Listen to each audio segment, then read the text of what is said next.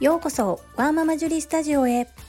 このチャンネルでは発達障害、お片付け、お料理、子育てをキーワードに私の持つスキルや体験から忙しいママがながら聞きで参考になる情報をお届けしています。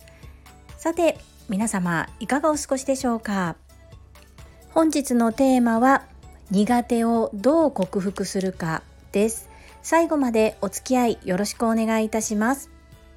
我が家のかわいい小学校2年生の次男は発達障害グレーゾーンです。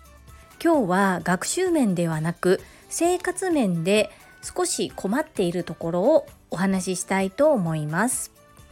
少し前の放送でお箸が使えないのでエジソン箸を使っているよというお話をさせていただきました。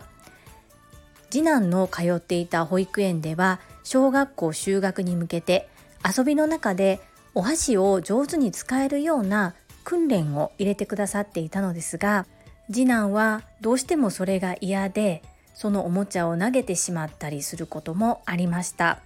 そこで保育園の先生から事実をそのままお伝えいただいておりましたので、私はそのお話を聞いてもうその訓練は結構です。今まで本当に忍耐強く付き合っていただきましてありがとうございますというふうに言いました。嫌なものは嫌なんですね。そして無理やりにでも就学前に泣いても嫌がっても無理やりにでもお箸の持ち方を練習させることももしかしたらできたのかもしれないんですけれども、私はそれよりも小学校の先生の方にお箸が使えない事情を伝えて、その代わりにフォークとスプーンやエジソン箸を持っていくことを許可を得る方にシフトしました。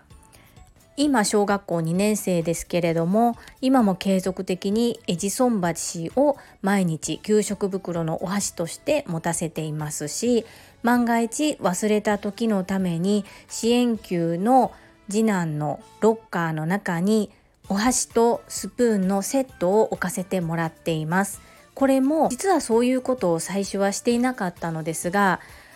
まだ次男は自分で時間割ができないため、私が毎日時間割をしています。どうしても私も抜けてしまって給食袋の準備をし忘れてしまうということが何回かあったんです。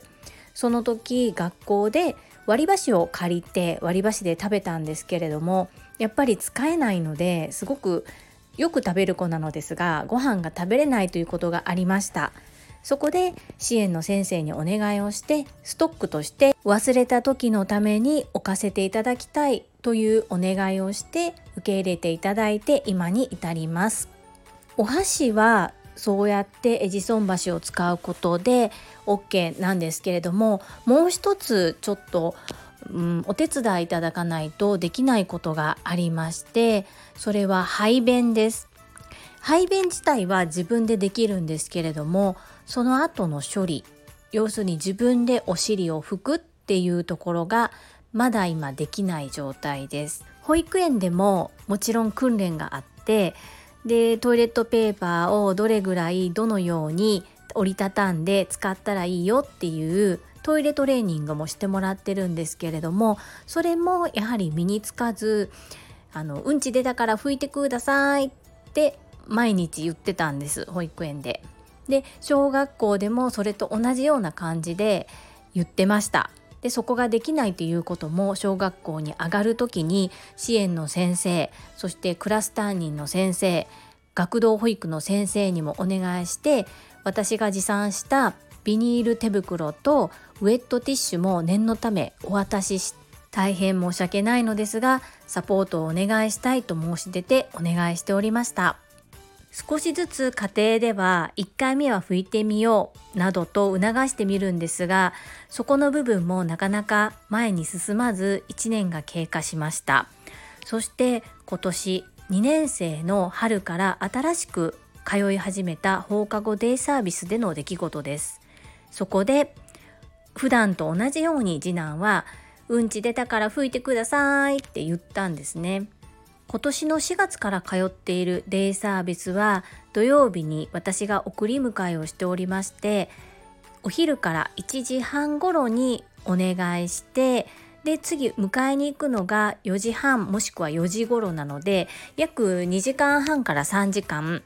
次男を預ける形になって、保護者は同伴ではないんですね。でその時の出来事を施設長の方から私がお迎えに行った時にお話がありまして、実は今日こういうことがありましたって言われたんですね。はいそうなんです、排泄は自分でできるのですが後始末ができないため、保育園から小学校、学童保育、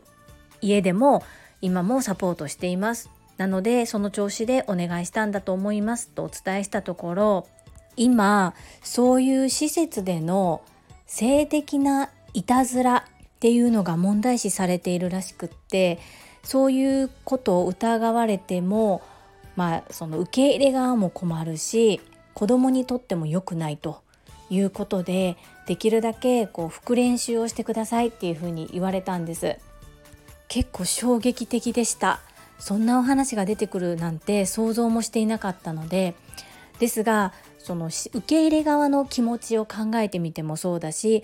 うちの次男に対してもやっぱりそんな嫌な思いをさせたくないという気持ちもありまして、次男にはもう小学校2年生のお兄ちゃんになったね、かっこいいね、だから失敗してもいいから少しずつ復練習をしようかというお話をコンコンとして、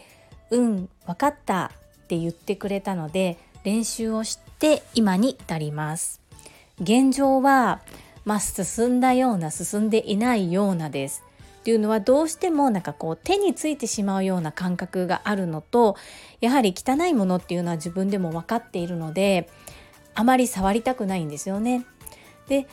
だんだん周りに見られたくないというか、恥ずかしいという気持ちも芽生えてきまして、私が自分でやることを促進させたのもあるんですが、周りを呼ばなくなっていきました。それはそれで成長として良かったなと思いますし、失敗した時はやっぱりパンツを汚してしまう、そんなこともあります。ただですね、最近私が気がついたんですけれども、呼ばなくなったイコール自分で全てできるようになったではなかったんです。拭いてないという事実が判明しました。最近呼んでないんですけれども、拭けるようになったのではなくて拭いてないことが多かったみたいなんです。便の状態がいい時はもちろん汚れませんし、全然気づくこともないんですが、便の状態が柔らかい時っていうのはやっぱりパンツにもついてしまいますし、自分も気持ち悪いので周りを呼ぶこともあるようです。そんな感じで全て言わなくなったからといって手を離してしまうのではなく、ちょっと遠目で様子を見ながら観察しながら、本当にできるようになっているのかというところをチェックしてあげないといけないなというふうに思いました。で心の成長、すごく嬉しいことなんですけれども、心も少しずつ成長してきていますので、その嫌がらないように、嫌にならないように、そして成長とともに芽生えてきた恥ずかしいという気持ちも尊重して、その気持ちを踏みにじらないように気をつけながら観察しながら促していきたいなというふうに思います。ちょっとね、今日は下の話になってしまって申し訳ないんですけれども、大切なことだなと思いますのであえてお話しさせていただきました。皆様の参考になれば幸いです。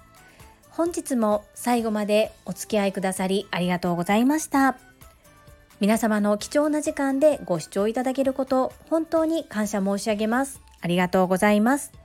ママの笑顔サポータージュリでした。